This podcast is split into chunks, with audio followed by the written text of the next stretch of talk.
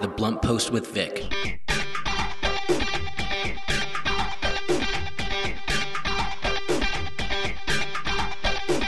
Good morning, happy Monday, and welcome to the Blunt Post with Vic. I am your host, Vic Gerami, the editor and publisher of The Blunt Post. The Blunt Post with Vic is a program that covers national, regional, and local headline news, offers analysis and commentary, and I interview members of Congress, local elected officials, and other high profile public figures. The Blunt Post with Vic. Zareh Sinanyan earned his bachelor's degree from UCLA and his law degree from USC. After working for the U.S. Securities and Exchange Commission, he worked for several law firms in Southern California. In 2013, Sinanyan was elected to the Glendale City Council and served as mayor of Glendale from April 2014 through April 2015, and then again from April 2018 through June 2019. In 2019, Sinanyan was appointed to serve as the High Commissioner for Diaspora Affairs at the Office of the Prime Minister of Republic of Armenia, Nikol Pashinyan. He lives in Armenia with his wife and four children. Thank you for uh, speaking with me about uh, the state of Armenia and Artsakh as is, and moving forward, and as it was. So I'm going to come right out and say, and just ask you, what was going through your mind and what did it look like for you on September 27th of 2020 when you found out, when you first heard that there was an attack? Well, the war started early in the morning on the 27th, which was a Sunday. And um, either just had just woken up or was in the process of waking up because it's a, it is a Sunday and it was 7 uh, 15 a.m i think and i actually found out from my sister um, or uh, either yeah i believe my sister called me and, and said that um, there's war. Uh, and of course i jumped up with the intention of going to the office and by then i already received the official call from the government to report to work and i was already on the way. Did you at the time think that it was going to be what it ended up being a 44 days of this assault, this ongoing? I did not, uh, honestly. I didn't. I thought that um, it would be a much longer war, uh, more like the 91 94 war. I also realized that we were probably um, not going to fare well during that war because I've known for years that while Azerbaijan is preparing and has been preparing for decades on, on every level, uh, on every level, uh, industrial, military, technological, financial, economic, um, know-how, training of soldiers, the quality of officer corps, uh, diplomatic level, uh, Armenia had not.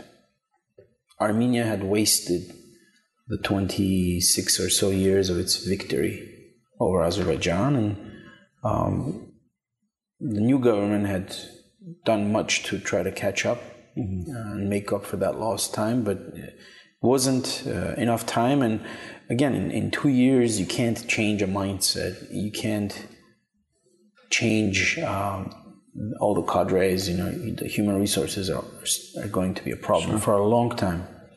And uh, but I thought, you know, this is take a long time. It'll take huge sacrifice from our nation. Um, we have to minimize the damage. That was my thought.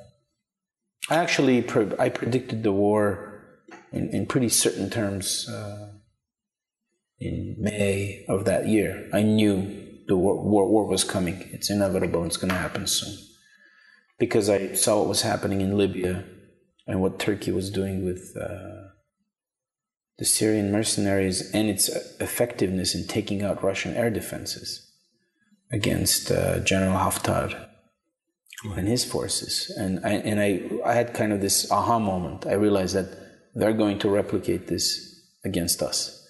The moment they realize they can take out our air defenses is the moment when they can assault us. Because I knew that uh, on every other level they surpass, surpassed us.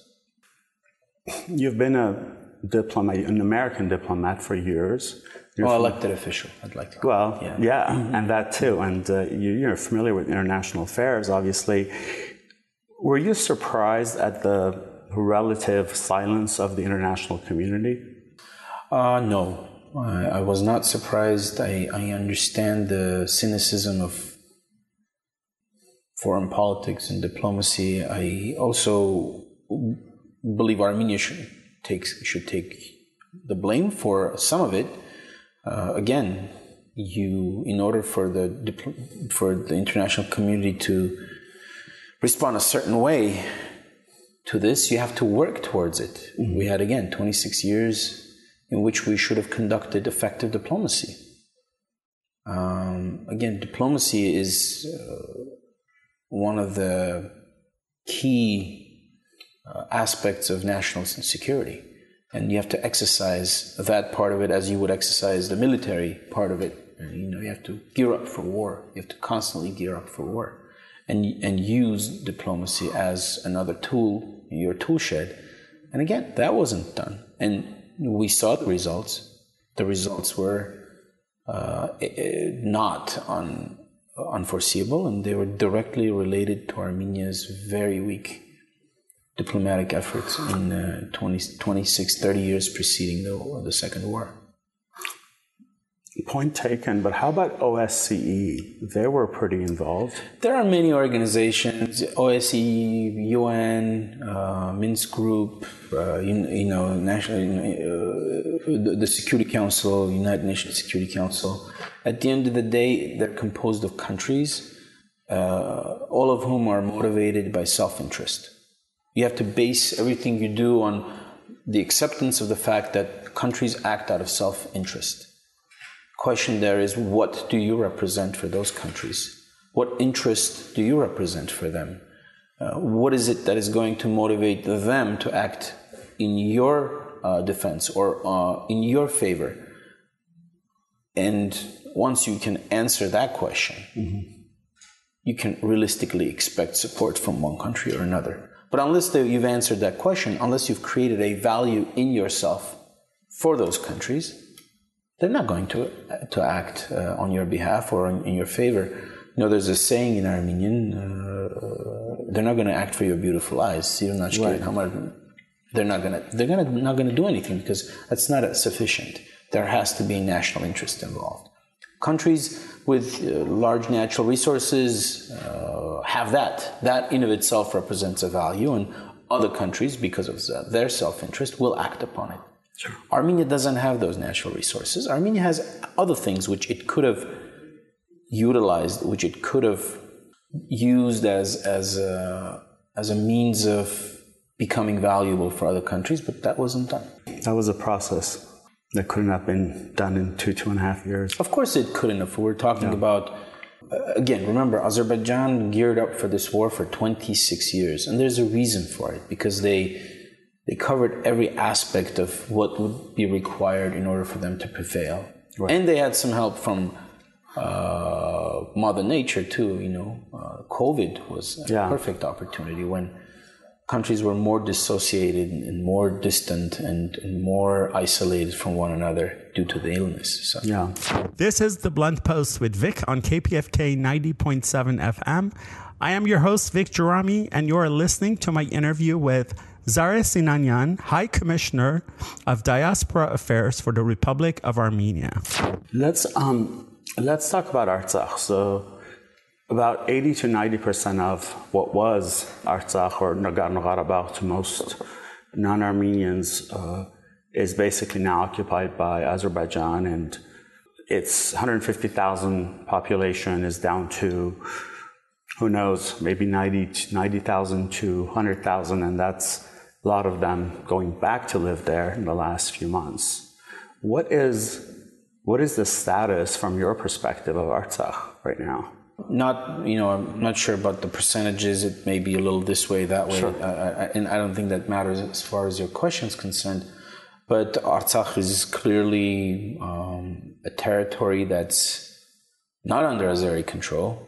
That part of Artsakh which isn't under their occupation Um, but its security is reliant upon a third country. I mean, Russia's military presence is the thing now that is ensuring the safety of the Armenian people uh, in that territory. The status of Nagorno Karabakh, uh, Artsakh, uh, is continues to to be uh, debatable and it's in jeopardy. And uh, our efforts, along with the main effort of increasing our capability, national security capabilities, should be to um, determine the final status of Artsakh as either an independent state or a part of the Republic of Armenia.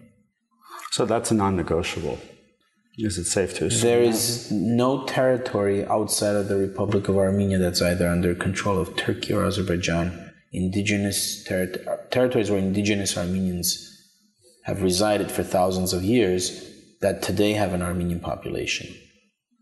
The fact is, anything that goes under their control, the indigenous people, who are the Armenians, are either killed or expelled. Uh, this has been a continuous process since the Seljuk invasion of Armenia proper, right. then under the Ottoman Empire, culminating in the massacres of the 1890s, and then the Armenian genocide, massacres in Artsakh, in Shushi, in Baku, in Nakhchivan in the 1905 mm-hmm. 1907 period, 1920 period, and since 1988. So that's a fact. Mm-hmm. Uh, there's no no one, no, no one is under any illusion that uh, uh, Armenian people can live and maintain their uh, cultural heritage on their own land as long as that land is under Azeri control. It's yeah. a fact. You can't coexist with people who don't want you to exist. Right. You can't. Uh, you, you, you, can't. Right. I mean, they have proven uh, through their actions that they don't want Armenian people to exist, and that's a fact as well.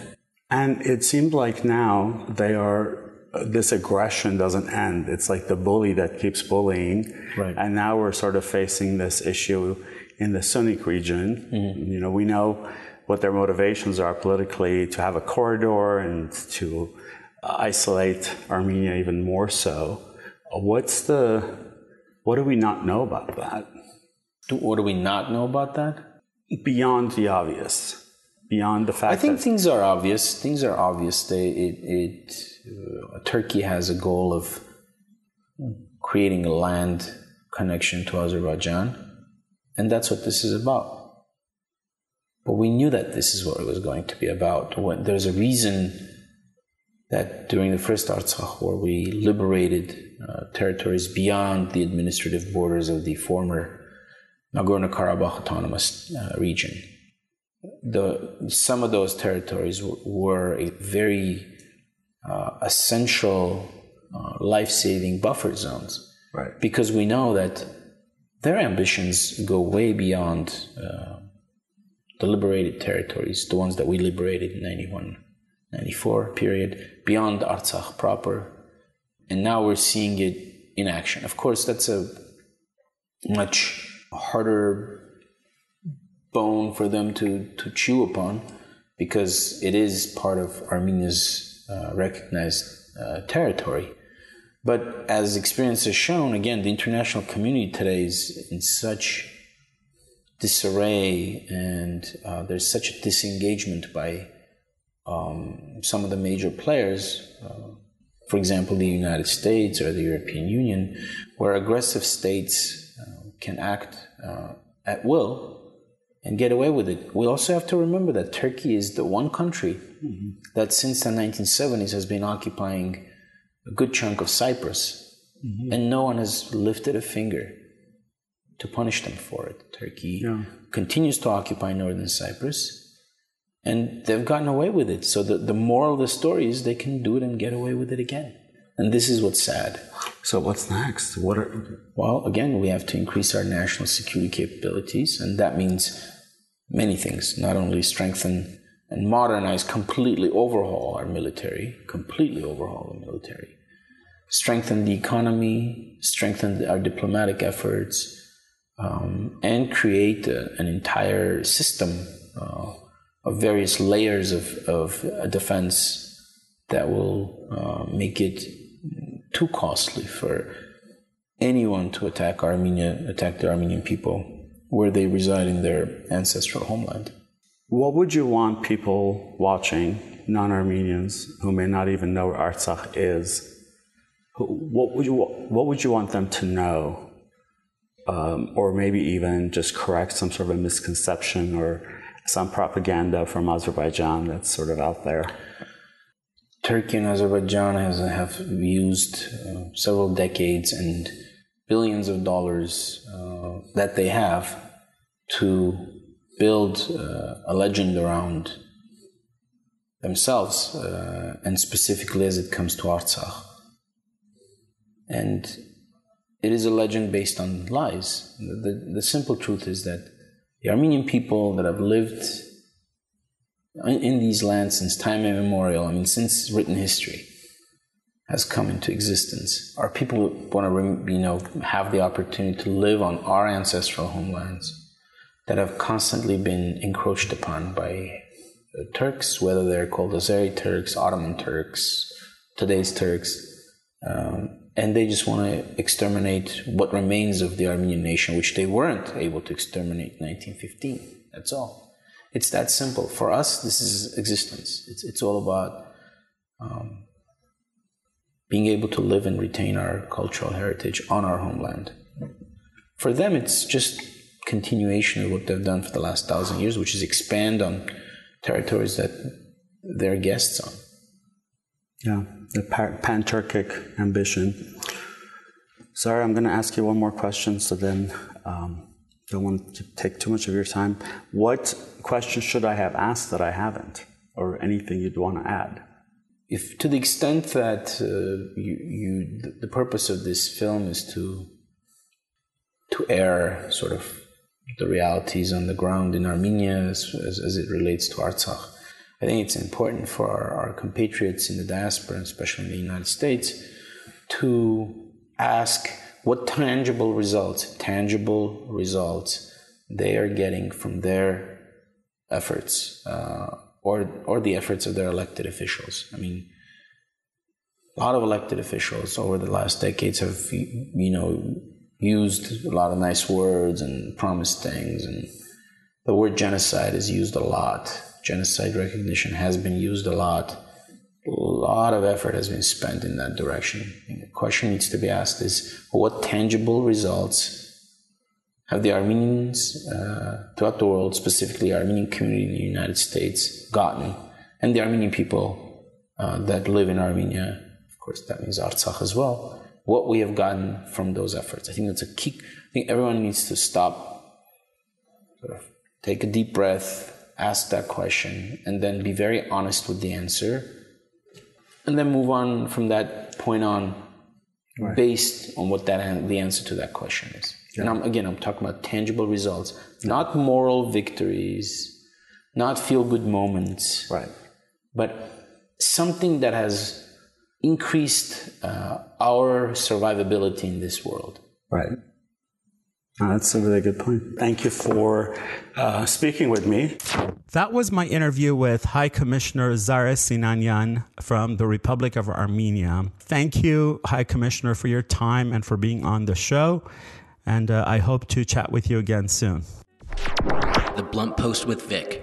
My special guest today is uh, Alexander Lapshin. I'm very excited to have this uh, interview with Alexander, who I met in Armenia just uh, about over a week ago. I was there.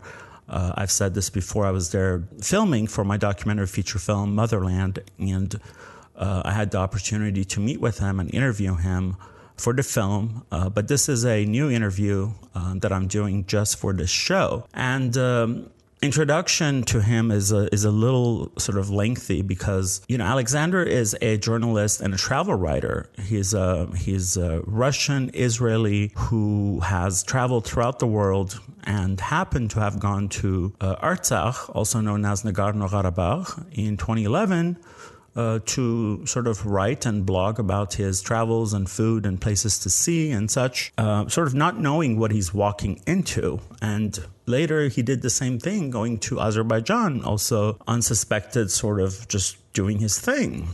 And uh, In 2017, while on vacation in Belarus with his family, he was arrested by the officials there under the order of the Azerbaijani government. And he was extradited to Azerbaijan, um, not allowed to sort of talk to anyone, his attorney, diplomats, family, etc. And uh, he had, uh, you know, months of being in the prison, uh, sort of a brutal prison. He was abused and he was assaulted, and uh, they attempted to kill him. In fact, they have attempted to kill him twice after that while he is um, free. Um, finally, the Israeli government and the Russian government and the European Union uh, got involved and he was freed. Um, but of course, with a, quite a lot of damage to him, obviously, and his family. And so it, this is a remarkable story and uh, one that it, it just sort of spans politics, geopolitics, power, dictatorship of Azerbaijan, human rights, and such. So I hope you enjoy my uh, interview with uh, with uh, Alexander Lapshin. I think there's a lot that you will um, hear that there's no way for me to cover during the introduction. So enjoy. Hello, Alex. Uh, welcome to the Blunt Post with Vic. How are you today? I know it's uh, even though it's morning here, uh, you are in Yerevan, Armenia, which is 11 hours ahead. So it's evening there. So good evening. Uh, yeah, good evening, good morning, California. I'm here in Yerevan. I'm drinking my Armenian tea called uh, Urt in Armenian language. Uh, so and I'm happy to discuss with you. Uh, so good morning, America. Well, good morning uh, back to you. Um, as you know, I was just in Armenia uh, finishing my documentary feature film, Motherland. Um, I was there for the second time and I had the privilege to meet you, which was a, a special treat. And uh, of course, you have a, such an incredible story that uh, so many people already know about it, but I wanted to talk about it. And even though your case uh, has been an international story for several years and you recently had a victory, um, I think there are people who might still not be familiar with it. So Um, so you know, we start with with that you are, uh, you know, your profession is you're a journalist and uh, a travel uh, writer who you know who's been to I don't know 130 plus um, nations. Uh, writing about your travels and with uh, video blogging and, and such. And uh, sort of you accidentally walked into a sort of an international a crisis, if you will, that you didn't bargain for. So I'm going to let you really tell people who are listening your story and uh, you know describe what happened. Uh, okay, well, um, we all remember from childhood the comedy movies about those uh, strange guys who accidentally found themselves in the epicenter of spy stories.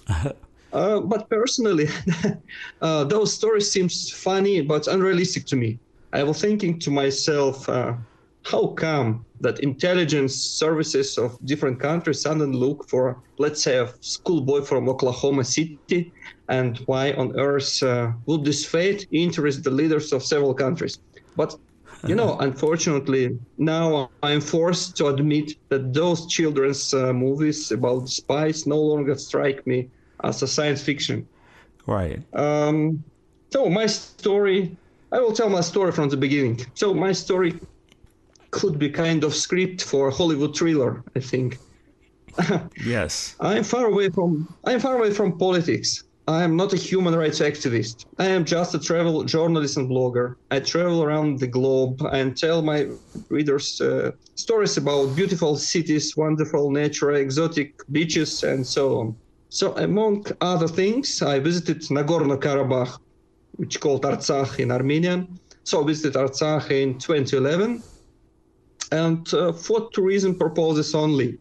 And I did not even immerse myself in its political status. Right. So I published a series of articles where, among other things, I emphasized short form in a short form that uh, Muslim Azerbaijan was ruled by the brutal dictatorship of Aliyev's family um, that the Armenians, Christian Armenians of Karabakh, could not survive as a part of this country. and therefore they fought for their independence after the collapse of the Soviet Union. So this was enough for Azerbaijan to put my name on the uh, blacklist of undesirable persons, uh, which means uh, enemies of the regime. Right. So I think it's important to to say here that I did not even know at the beginning that my name was on Azerbaijani blacklist. So therefore, a few years later, after visiting Karabakh, I also decided to visit Azerbaijan itself, since I was interested in the, for example, Jewish history of this region. Right. For example, mountain Jews of uh, Khazar um, kingdom 2000 years ago. So I flew to Baku, passed passport, Azerbaijani passport control without any problems, hired a car, and I traveled around Azerbaijan for about uh, 15, 20 days. And later, I was arrested in Belarus, actually six months later after this trip to Azerbaijan. I was kept for almost two months in a Belarusian prison, and then on the personal uh, order of President Lukashenko of Belarus, I was extradited to Azerbaijan. So this caused kind of tensions in relations between Armenia and Belarus and uh, become the topic for foreign policy agenda in Israel and Russia. For example, um, Russian. Alex, let me stop you for a second because uh, even though I know your okay, story, okay. I'm still enthralled. Um, for those who are uh, just joining us, uh, this is the Blunt Post with Vic on KPFK 90.7 FM. I'm your host, Vic Gerami, and I'm speaking with uh, Alex Lapshin, who is a a journalist and a travel blogger um, whose story uh, has made international headlines, um, a story that deserves to be a feature film. Um, and we're listening to his uh, incredible story so far. And just to kind of um, just to review what Alex has said is, you know, after going to over 100 nations, he visited uh, the region of Artsakh or Artsakh Republic, and uh, later, when he was in, he didn't know that he'd been put on Azerbaijan's blacklist. He was in Belarus, and uh, and he also actually visited uh, Azerbaijan as well, not knowing uh, anything about uh, you know the politics of it or even being concerned or interested in it. Um, Alex is Jewish from Russia originally, now uh, also an Israeli, and he was visiting uh, Azerbaijan to see some, you know, some places that are important to the Jewish heritage there. And then he goes to Belarus, where he's arrested by the Belarusian police, uh, put in jail, and later extradited to Azerbaijan. Was that accurate, Alex? As I said, uh, both Russia and Israel opposed my extradition. For example, Russian Foreign Minister Sergei Lavrov said that Russia is categorically against the extradition to Azerbaijan, as well uh, against the criminalization of uh, any visits by journalists to certain regions of the world, including Karabakh. So Israel also protested the extradition. The European Union protested as well. Still, nevertheless, as it's known now, Belarus gave my gave me out to Azerbaijan in exchange for um, probably a loan to pay debts for Russian gas and oil. We're talking about hundreds of millions of dollars. That's unbelievable. It's a horrible wow. story. So in Azerbaijan, I was in a, a terrible solitary confinement, solitary cell. Uh, my rights as an arrested person were constantly violated um, a lawyer hired by my family was refused to see me. Um, I was not allowed to read books. Uh, Israeli and Russian diplomats were not allowed to see me for a long time, for about months and a half, even, even close to two months. Um, and it was written it that if I will not recognize Karabakh as a part of Azerbaijan during the judgment in the court, in Azerbaijani court, I would be raped with a bottle and then I will be killed. So they called me a dirty Armenian bastard and spy. Actually, in spite of the fact that I'm a Jew, I have nothing to do with the Armenian nation. It's unbelievable. Right. Um, so the behavior, in my opinion, the behavior of Azerbaijanis remind me the horrors of Nazism, German Nazism, right. concentration camps, and all these horrible movies like Schindler's List of Steven Spielberg and so on.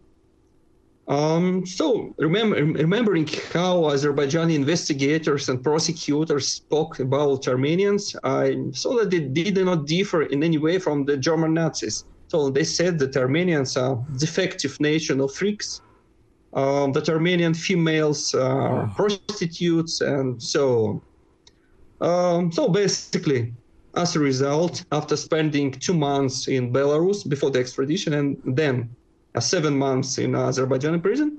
I was assaulted by four masked men in my cell. I was beaten, and when I lost my conscience, this stage uh, suicide. Uh, so while I was in an intensive care unit of Baku hospital, all the media in Azerbaijan published um, false information that the blogger Lapshin tried to commit suicide, but they saved my life. To cover up and what they then did. President, uh, yeah. They staged uh, or claimed falsely that you tried to commit suicide so they can uh, clean up and they can cover up their crime, which is, you know, beating you up. Exactly, exactly, exactly, exactly. So then, uh, President Aliyev of Azerbaijan suddenly decided to pardon me, and I was sent to Israel, extradited to Israel. So basically, this is my story. So after arriving in Israel, I applied to Human Rights Court but this is a little bit different story. If, if you like, I can tell you about my uh, judgment with Azerbaijan in Strasbourg. Yes, like absolutely. So. Go ahead. Uh, so immediately after I, I survived, I got back home to Israel. I decided to apply with a lawsuit against Azerbaijan in the Human Rights Court in Strasbourg, France, and I won. And I won the the judgment the court said in a ruling published on May 20 that Baku must pay a compensation of, uh, you know, $36,000. Um, actually, basically, I am satisfied with the decision of the European courts and the decision taken uh, fully reflects all the facts, what happened to me. Azerbaijan made serious effort to prevent the adoption of such a uh, decision against this country, but all efforts were useless. As for the compensation, of course, $36,000 for nine months of torture and abuse for the tears of my wife, and my child, and my mom is absolutely not enough. Right. Uh, this is kind of symbolic, symbolic amount. So our family actually spent more on lawyers uh, than the amount of compensation uh, decided by the court.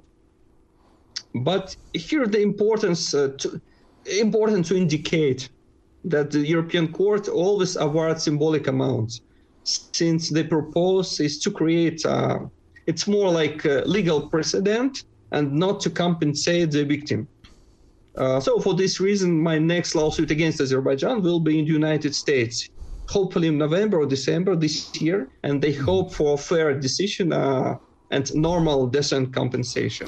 Something that interested me was that uh, when you were awarded the $36,000 by the European Court of Human Rights, which, by the way, uh, they contested it and then you won again about a month ago, correct? Uh, yeah, yeah.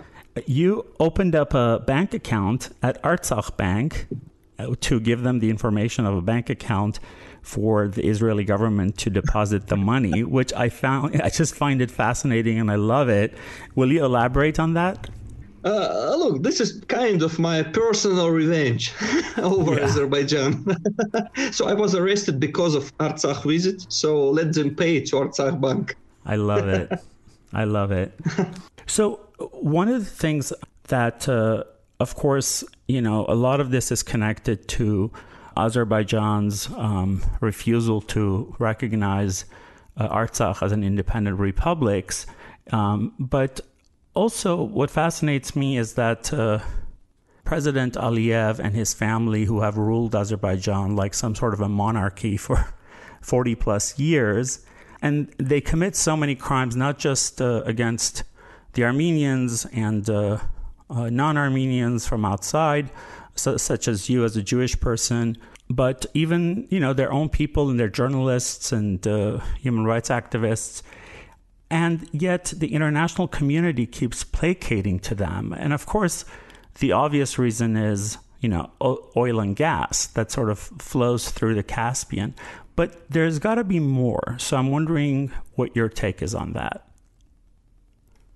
Um, I think you're right, absolutely right. It seems to me that Aliyev ensures the stability of oil and gas supplies and provides his territory to monitoring the situation in the region and for preparation of a possible war against Iran.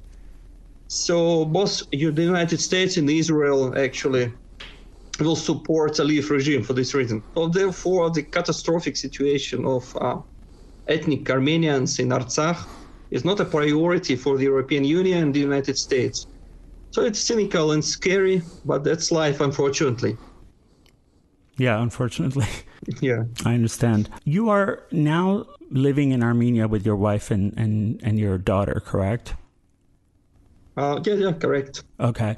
Um, what, where are you now in terms of um, just in general uh, with what you're doing and what's next in, in your chapter? You know, you're still uh, not in any kind of a stable situation and there's threats against you. Um, how does that feel, and where are you at now with your family? Um, as you said, now uh, I'm in Armenia, and this country has become my kind of second homeland. It's unbelievable for the Jewish guy from Israeli Haifa. but still, I have many friends here in Armenia. Here I feel relatively safe. Uh, Armenia is uh, famous for the delicious food, beautiful nature, and low cost of living right. comparatively to to Europe, states, and even Israel. So actually, this is this wasn't by chance that I mentioned the issue of security, since the Azerbaijani authorities did not stop of persecuting me even after the judgment that was passed in the European Court. So after loading the legal field, they decided to use the criminal tools to physically eliminate me, actually to kill me. Wow. At least twice in uh, 2019 and 2020, Azerbaijani criminal gangs in various European countries attempt to track me down, but luckily for me, I was warned by the local police. It happened twice, as I said, in Latvia and the second time in Russia. Wow. And, you know, as for my future plans, of course, I continue to travel the world, but I must do it more discreetly nowadays. In addition, I consider the new trial, trial against Azerbaijan in the United States, as we told before. Um, this is kind of important stage in my life, which will bring new opportunities and maybe new interesting projects. For example, our preparations are currently underway for the filming of a movie about my case. So the name of the movie is a blacklist of Azerbaijan. And I also consider this a kind of important development of my personal career. Wow. I like that name. Um, of course, it's a painful name for you, I'm sure. Um, but I know that you know you you never intended to be an activist or political or anything like that. But what you're doing, taking a stand and taking them to court, and now telling your story uh, with this film, it's it's going to help millions of people, if not more. You know, and Azerbaijan is not the only country to do this to people and to do this to, you know, foreigners and even their um, their own nationals. It, uh, it, these things happen all the time, and uh, I think your story is just impeccable for a film. So uh, I'm interested to you know hear the developments as it happens. I mean, what what would you like people, even people who have read about um, what happened to you uh, and uh, and all of this, to really know the essence of what happened and what to get out of it, something that's teachable or something that they don't know. Look, I think it's important for people to know that a horrible event that taken place in, in the world, including in Artsakh. And uh, if you take the position of uh, ostrich with the head in the ground, this doesn't mean that trouble that trouble will not come to your home.